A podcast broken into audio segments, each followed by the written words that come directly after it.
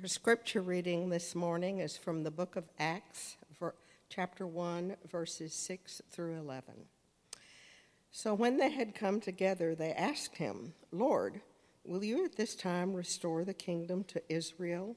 He said to them, It is not for you to know the times or seasons that the Father has fixed by his own authority, but you will receive power when the Holy Spirit has come upon you and you will be my witnesses in Jerusalem and in all Judea and Samaria and to the end of the earth.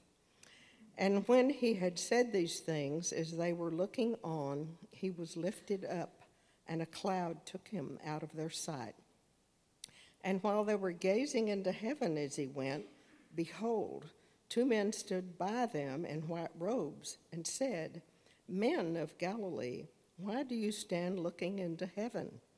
This Jesus, who was taken up from you and into heaven, will come in the same way as you saw him go into heaven. The word of the Lord.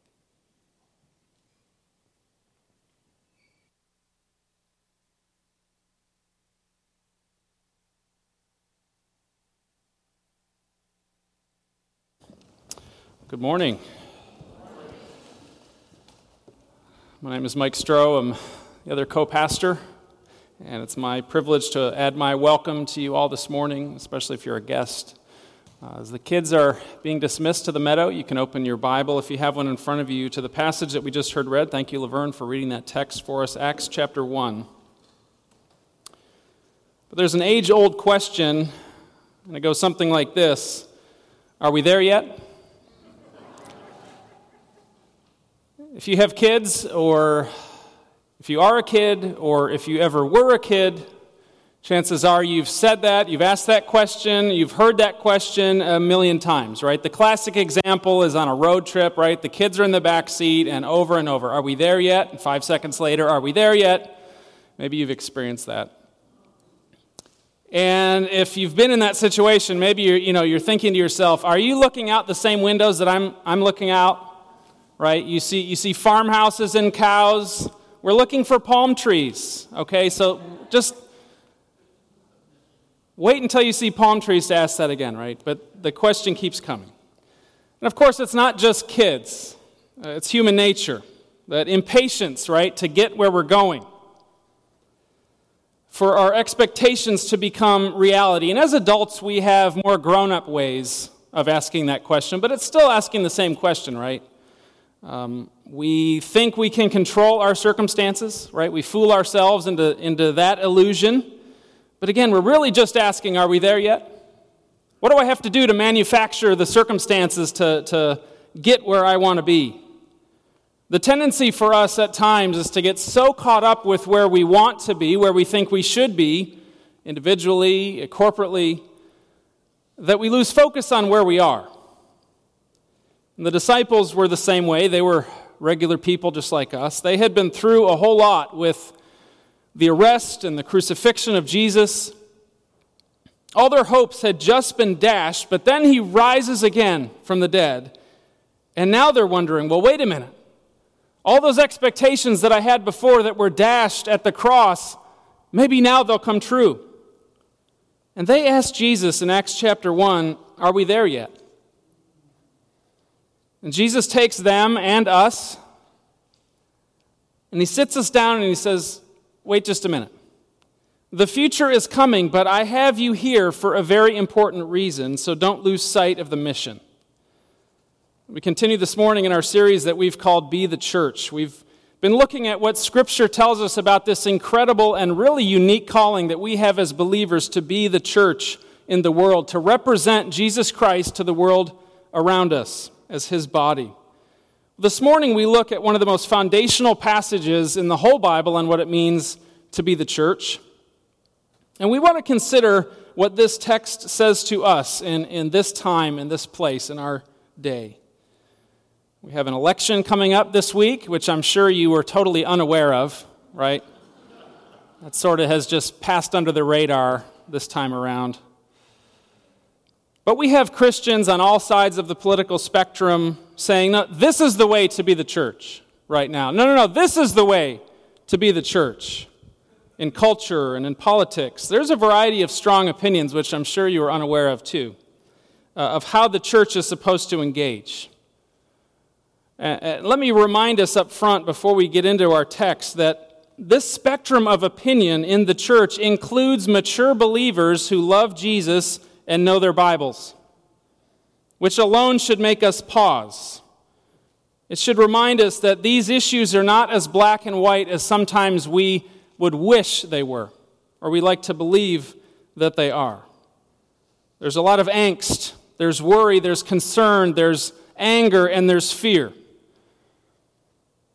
Sometimes we want to get ahead of Jesus, not just in our culture right now, but really in any area of your life. Are we there yet, Jesus? This thing that I've been want, this thing I've been wanting and longing for in my life, are we there yet? One temptation in our culture is to step away from the very real problems, right? The very real issues that we're facing in, in our community, in our country, in our world, to disengage, to miss an opportunity to be a light for Christ. But let's not forget that the opposite extreme is just as bad, just as damaging.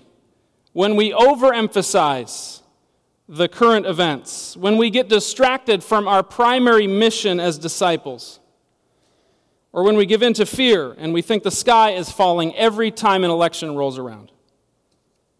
So, just a fair warning up front whatever side of that spectrum uh, you may be on this morning, you may be disappointed by this sermon.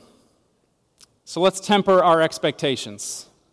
My aim this morning is not at all to give a one off sermon on how, church, how the church should engage in culture and politics. This is part of the long range discipleship that we hope and trust is happening at this church. We've talked about these issues before, we've had special sessions. We hope to keep these conversations before us and keep growing in this area. But it's fitting for us this morning, especially with the week that we're in right now in our culture and our country, for us to see this present moment in light of the truth of Scripture, and particularly this passage in Acts. I'd like us to consider for just a few moments what these words of Jesus before his ascension have to say to us right now. Words that anchor us in our mission and that can also and should be a lens for us to see these present issues through, and particularly how we approach them. So let's come to this topic, this passage this morning with humility. Even bringing up these issues stirs up a lot of emotions for all of us. None of us have all the answers. So, whatever is troubling us, whatever is heavy on our hearts this morning, let's bring that to our loving Father. Let's trust the Spirit of God to be present with us as we look into His Word. Because the Great Commission, this command of Jesus, takes us to neither extreme that are so easy to fall into. Either disengagement from the world, ignoring the problems around us, or overemphasizing present concerns at the expense of the kingdom. These words should inform us in how we should speak, how we should act, how we should move as believers and as a church. So let's pray together as we turn to God's word. Father, we have just sang together of your faithfulness, and we want to acknowledge that together this morning. You are faithful. You have been faithful to us. You've been faithful to this church. And Father, we trust your faithfulness even now in these few moments that we have come together out of our busy schedules and our weeks and all that we are facing and dealing with and all that is on our hearts, we have come together as a body to worship you, to open your word, for your spirit to move among us. And so we trust you. We love you in Jesus' name. Amen. So, again, Acts chapter 1, if you have a Bible in front of you, you know, the context here uh, Jesus has just risen from the dead. He's told his disciples to wait for the promise of the Father to send the Holy Spirit. The Holy Spirit, Jesus said, would empower them for what's coming next. They couldn't go on without the Spirit. He says, wait, to empower them to be the church, to be the church. Acts 1, starting in verse 6. So when they had come together, they asked him, Lord, will you at this time restore the kingdom to Israel? pause there for just a moment. A whole, we could do a whole series of sermons just on this one question. There's a lot packed in here. There's a lot wrapped up into this question of all their uh, hopes and dreams from the Hebrew scriptures. and their culture. But if you look closely at the Greek, this question in the text, a more accurate translation might be Are we there yet? They're in the back seat. They're excited. And now they think their, their long awaited hopes will finally be fulfilled, that Messiah, this resurrected Messiah that they have been following, will finally take his rightful throne, will reestablish the kingdom, that he would overthrow the rule of Rome. And not just reestablish the kingdom, but even as the prophets foretold that Messiah would rule the whole world in perfect justice and perfect peace and righteousness. They thought, hey, now that he's risen from the dead, now would be a perfect time for him to take over, wouldn't it? And if we, we would use different words in our question of Jesus, in our version of Are We There Yet, right? But we too long for the day when Messiah will set up his kingdom and rule every corner of this world. When the lion will lie down with the lamb, when justice will flow like a stream. As we saw recently in our series in Matthew, in his account of the Great Commission, Jesus has already been given all authority. Jesus is already reigning, he's already ruling. But we wait for the day when he comes and establishes that kingdom, that rule in fullness on earth. So look at how he answers their question, verse 7. He said to them, It is not for you to know the times or seasons that the Father has fixed by his own authority. There's that word again. Verse 8 But you will receive power when the Holy Spirit has come upon you. You will be my witnesses in Jerusalem and in all Judea and Samaria and to the end of the earth. And when he had said these things, as they were looking on, he was lifted up, and a cloud took him out of their sight. Are we there yet, Jesus? What's his answer? Is first of all to them to say, that's not really, guys, your business to know when. We don't know the time of Jesus' return. We don't know the day when that will be. Jesus could not be clearer on this point. So, to try and decode God's end time plan in detail is simply above our pay grade. And we need to remember that. It's fruitless, it's a distraction. It's a distraction from what we're supposed to be about doing now, which is, Jesus says here, being his witnesses to the ends of the earth. That's our mission as disciples to be disciples, to make disciples. And so, if we zoom out a little bit and we think of this Great Commission in the context of all human history, we're in this in between time, aren't we? The kingdom has been inaugurated at the first coming of Jesus. Jesus is ruling now with all authority at the right hand of the Father. And yet, he has not yet brought this kingdom in fullness. And we don't bring about that day ourselves, do we? God alone, by his authority, brings that day. It's God's business. But again, Jesus is clear that in this in between time, our job is to be his witnesses. This is in stark contrast to the disciples' expectation, to their question here that it was time to set up a messianic government that that would be how the kingdom would be brought in. Instead, Jesus says elsewhere, I'm going to build my church. The gates of hell will not prevail against it.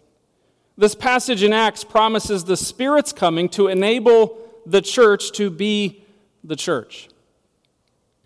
In Matthew's account, Jesus says, I have been given all authority in heaven and earth, so now you go. Jesus says, I have the authority, so you go. Go make disciples. Here in this text, Jesus says, You will be my witnesses in the power of the Spirit. So if we put this together, kind of zoom out, we can see this, this big picture context of the Great Commission. The church is to make disciples by the authority of Jesus in the power of the Spirit until Jesus returns, right? That's our big mission as the church, capital C, worldwide, throughout time. That's our mission. This is our foundational imperative. And so, if we want to measure our personal and our corporate obedience to Jesus, the Great Commission is a great place to start, isn't it? Are we focused on being disciples of Jesus Christ first and foremost and influencing others into that same fullness of life? Making disciples of all nations. So it's important to notice a few things Jesus is not saying here. First off, he's not saying that we're just supposed to evangelize. That's not what he's saying at all. The Great Commission is not all about evangelism. It, of course, includes people putting their faith, you, us influencing people to put their faith in Christ, but it goes so far beyond that. Again, what does Jesus say in Matthew? Go make disciples of all nations, baptizing them in the name of the Father and the Son and of the Holy Spirit, teaching them what? To observe all that I have commanded you. A life of following Jesus a disciple is a devoted Christ follower, someone who seeks to live their entire life in the way Jesus would live their life if he were in their shoes. Someone seeking to be continuously transformed by the Holy Spirit, and that touches all of life.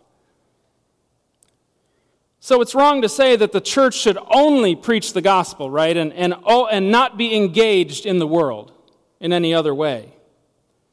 And yet, if we want to be honest about what the gospel really means and what the gospel really touches, the gospel is sufficient. Because it's meant to inform how we approach culture and politics and how we love our neighbors. Jesus is also not saying here that this world doesn't matter. That's not his answer. The disciples ask, Jesus, are you going to reestablish the kingdom of Israel here on earth right now? Notice what he doesn't say. Jesus does not say, Come on, guys, this world is not your home, you're just a passing through. Don't worry about anything earthly. Heaven is your home. Jesus does not say that, right? He says it's not yours to know the time and the seasons. So, yes, heaven is the ultimate home of the believer, but the New Testament doesn't picture Jesus pulling us out of this world to some far off heaven. What does Revelation teach us? That heaven is coming down here. God is coming down to us. Jesus is returning here to rule and to reign in a new heaven and new earth, free of sin and free of death and free of all forms of injustice. So, yes, when Jesus returns, he will take over, he will fix everything that's messed up. But it also means that what we do now matters. How we conduct ourselves at school and at work, what we share on social media, how we treat our neighbors, and yes, this week in mind, how we vote. Is everybody with me so far? Okay. The danger, though, is when we say that all Christ followers have to vote like I vote, have to agree with me on every issue, or when we link the Church of Jesus Christ to a political party. Because what we don't often realize, and we've talked a lot about this, but that we are being formed by whatever we are taking in. We are being discipled.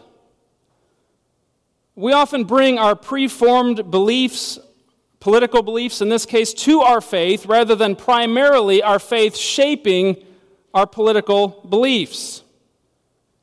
We're being discipled, we're being formed by whatever news outlet or political commentator we prefer.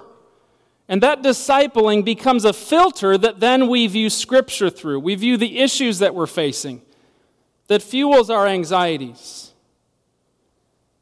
Author and speaker Kaitlyn Schiess writes that we don't often recognize necessarily the ways we are shaped by the political media we consume and the political habits we practice.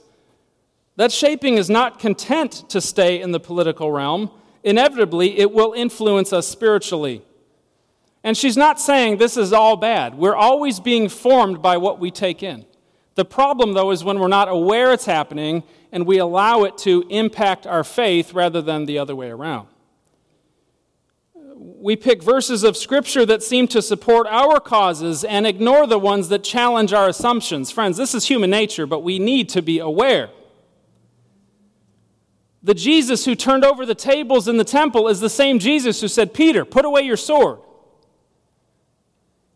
Context matters. And so we need to be so careful that we're not latching onto a twisted version of our faith, a twisted version of Jesus that appeals to our flesh and our angst and our anger. We have to resist the temptation, if we want to be the church today, to use the gospel to satisfy our earthly desires. One way this is happening in the church today and in our world is in what's often being called Christian nationalism. This is something that exists along a spectrum. It's not always easy to define, but instead of our faith, again, primarily forming and informing our political uh, beliefs, our opinions, our actions, Christian nationalism is when we mix our Christian identity and our national identity. It comes down to the identity level when we mix the two. We, it's easy to see, uh, and it's disgusting in the most obvious forms. You may have read about the head of the Russian Orthodox Church who recently, in a, in a sermon, told soldiers fighting in Ukraine that sacrifice in the course of carrying out your military duty washes away all sins. This is the head of the Russian Orthodox Church. This is a despicable evil. To use faith as a weapon, and of course, this is nothing new. This has been done throughout tragically throughout history. In this case, to grow their army by twisting God's promises. And Christian nationalism is a reality in our country too, often in more subtle ways because we take good things. We take Christian values, right? We take scripture. We take patriotism, which is a great thing. Being thankful for our country, loving our country, praying for our country, working for our country's good. That's a good thing. But when we mix our identity as believers with an earthly identity as citizens of any country, we inevitably reduce our Christian identity. Instead of the Great Commission, instead of the, the life and the teachings of Jesus inform, primarily informing how we vote, how we engage in culture, Sometimes we're tempted to link the Great Commission to fighting, fighting in a culture war, as if the success of the kingdom of God depends on making America or keeping America a Christian nation. Friends, Christian nationalism is an evil that has crept into the hearts of many well meaning believers. It's a corruption of our faith. There are lots of evils at work in the world. There are lots of evils that those on both sides of the political spectrum can be blinded to. But I bring this particular evil up today because of the way it relates to the Great Commission, which is so foundational to what it means to be the church. We might try to make Christian nationalism and the Great Commission work together, but the reality is that it opposes the gospel. It undercuts the advance of the kingdom. Listen to how Russell Moore describes this. He's a theologian, an author who's done a lot of good work on the issues of how Christians should engage in culture while keeping the gospel central. He writes that Christian nationalism, watch this, is a kind of great commission in reverse in which the nations seek to make disciples of themselves using Jesus' authority to baptize their national identity in the name of the blood and of the soil and of the political order. He goes on. The gospel is a means to no other end than union with the crucified and resurrected Christ who transcends and stands in judgment over every group, identity, nationality, and culture he writes that Christian nationalism might well work in the short term by cementing bonds of cultural solidarity according to the flesh. Don't miss that. According to the flesh. Yet, apart from the shedding of blood, there can be no forgiveness of sins. Apart from the Holy Spirit, there can be no newness of life. And if I can add to Moore's point in light of our text this morning, apart from the Spirit, there is also no power. There's also no power. Back in our text in Acts, if you still have that in front of you, Jesus promises the church what? He promises his disciples that they would receive power from the Spirit to be witnesses. But this temptation, this evil that has crept into our world, and again is nothing new, but it tempts us to ignore the Spirit's power, the power that Jesus promised us, and instead settle for the world's kind of power. The same power that Satan tempted Jesus with in the wilderness is the same temptation that the church today must continually say no to. We must reject. The word for power here is dunamis. It's where we get our word dynamite. We like the idea of explosive power, right? Miraculous power. And yes, as we see in the book of Acts and throughout history, the Spirit can and does work that way. But at its core, this word for power simply means ability. Simply means ability. The Spirit Jesus promises us will give us the ability to live for Jesus. The Spirit will enable us to live for Jesus before a watching world. That's the power that we need. That's the power that we are promised. That's the power that so often we fail to utilize. We need to ask God to show us where the idols of our hearts have taken hold and the issues that are facing us today as a community and a country and a world where we've allowed the enemy to come in and to use our fear, to use our anger, to reduce the gospel, to reduce our calling to make disciples. Maybe where we have been blind to the formative power of all those things that are influencing us, all the voices that we're listening to that are discipling us. Because the way Christians can and must stand out in this moment is not to pick a side in the culture war and start throwing stones. It's to actually live like Jesus' disciples ourselves, to influence others into his fullness of life. And yes, that touches every aspect of our lives, including culture and politics. But it not just informs us how we vote and what we think, but how we interact with those we disagree with. It must speaking the truth in love and refusing to separate the two. To live out of our secure identity as citizens of the kingdom of Christ, because the hope for this world is Jesus. So I don't want to miss the opportunity to say to those you may be here, you may be joining us online, and you don't know Jesus Christ as your Savior. The only hope for you in this life and in eternity is Jesus Christ.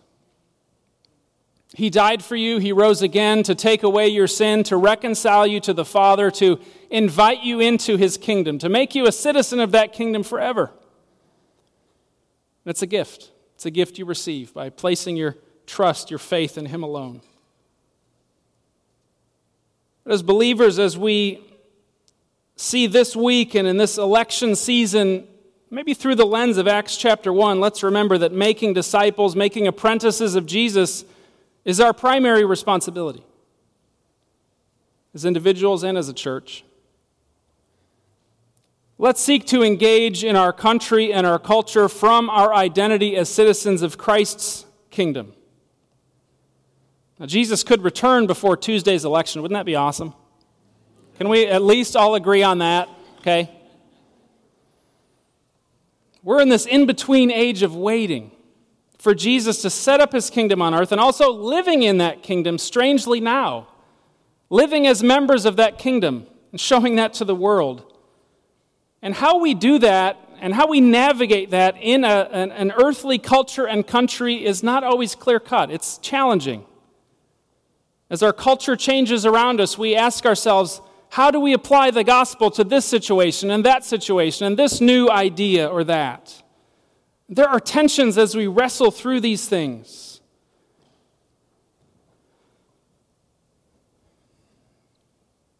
I've no doubt disappointed some of you by what has been said or by what has not been said this morning. If you have complaints, you can forward those to Mike Trabun at trinityfellowship.org. M I K E T R A B U N. But in all seriousness, we all have expectations of how the church, the church capital C, this church specifically, should be operating, what we can be doing better, what we need to be doing differently, how we need to be taking a stand on this or that. That brings disappointment. Let's just put that out there. Let's acknowledge that. That's inevitable. And some may be upset that I talked about Christian nationalism this morning and not a lot of the other evils, the very real, horrible evils that are at work in our culture today. For one thing, this is just one sermon. But mainly, I, we chose to speak about this this morning because of how this viewpoint is growing in churches today. Because there's a lot of obvious evils out there, but we're not always aware of those subtle evils in here. Those evils that Christians can be more easily deceived by. Those evils that are lies mixed in with truth. We need to give special attention to those evils that are themselves distortions of the gospel, distortions of our faith. With our focus on the Great Commission, we see that this viewpoint opposes the gospel. It reduces our ability to make disciples. And really, this issue, if it trips us up, it keeps us from properly viewing all of these other evils rightly. It keeps us from addressing them in the way that Jesus wants us to address them, to be Christ like in the way that we do these things. And so we must address our hearts first. Truth without love is not truth. And so, as we head into this week, many of us with some measure of anxiety for one reason or another, it's about the election, maybe it's just about all the angst and division around us. Let's remember what our job is, and uh, particularly if you're a citizen of this country, voting is a privilege. It's a blessing, it's a gift that we should not take lightly. So if you have the opportunity, vote your conscience. Vote for candidates and policies that reflect your understanding of Scripture and that promote human flourishing. Let me remind us to pray for our leaders. I always need to be reminded to be faithful to pray for our leaders, local, state, national, world, and other countries. Pray for our president, whether you voted for him or not. All of this under the foundation of knowing where our true citizenship lies. And so instead of arguing or trying to convince someone of your opinions, try to make a point this week, even, to have a conversation with someone you may disagree with, an actual conversation. That's rare these days. But a conversation where listening happens. This kind of thing is where the church should be different than the world around us, and so often we're not. Let's aim to be different in this way to be humble, to listen, to learn from each other. I'm so thankful to be part of a church where political ideology isn't the core of our identity. Where we come, even as we heard in the call to worship, with a, a great diversity, and that includes our viewpoints and opinions on secondary issues. But we're seeking to come together around the gospel. We want to keep growing as disciples to, and disciple makers to be a light for Christ in our spheres of influence that includes engaging in culture. To be so grounded in our identity in Christ that we are free, true freedom in Christ, to engage in culture and politics, to engage people we disagree with from a place of total security in the kingdom, with the peace of Christ, not the fear of the world. Look back at his promise in verse 8. But you will receive power when the Holy Spirit has come upon you, and you will be my witnesses in Jerusalem and in all Judea and Samaria and to the end of the earth. And when he had said these things, as they were looking on, he was lifted up, and a cloud took him out of their sight. And while they were gazing into heaven as he went, behold, two men stood by them in white robes and said, Men of Galilee, why do you stand looking into heaven? This Jesus who was taken up from you into heaven will come in the same way as you saw him go into heaven. And so, brothers and sisters, whatever happens on Tuesday, whatever happens this week, whatever happens in the coming weeks and years, the future is bright. This promise is true. Jesus will return. And until then, the times and the seasons are still under God's authority. God keeps moving things according to his plan. The same Jesus who left us this promise, who left us this command, before he ascended, will return and take his throne. Let's pray. Our Father, we ask you to help us to be faithful in our calling to be the church. We again thank you for your great faithfulness to this church over so many years and ask that you would continue that faithfulness. You would continue to grow us. In our disagreements, give us love for one another. Grow that love. Give us humility to listen, to learn from one another. Give us a growing unity that transcends differences, a growing vision for how we can better engage our community and culture for the gospel, to use the unique perspectives that are in this body, the unique gifts that are in this body, to be a, a light that shines even brighter in our community. Father, this is a chaotic time, and we all, in one way or another, are feeling the stress of this time in history. And so help us to be people of peace, people of truth, people of love. Give us hope in Jesus Christ for his glory. And in his name we pray. Amen.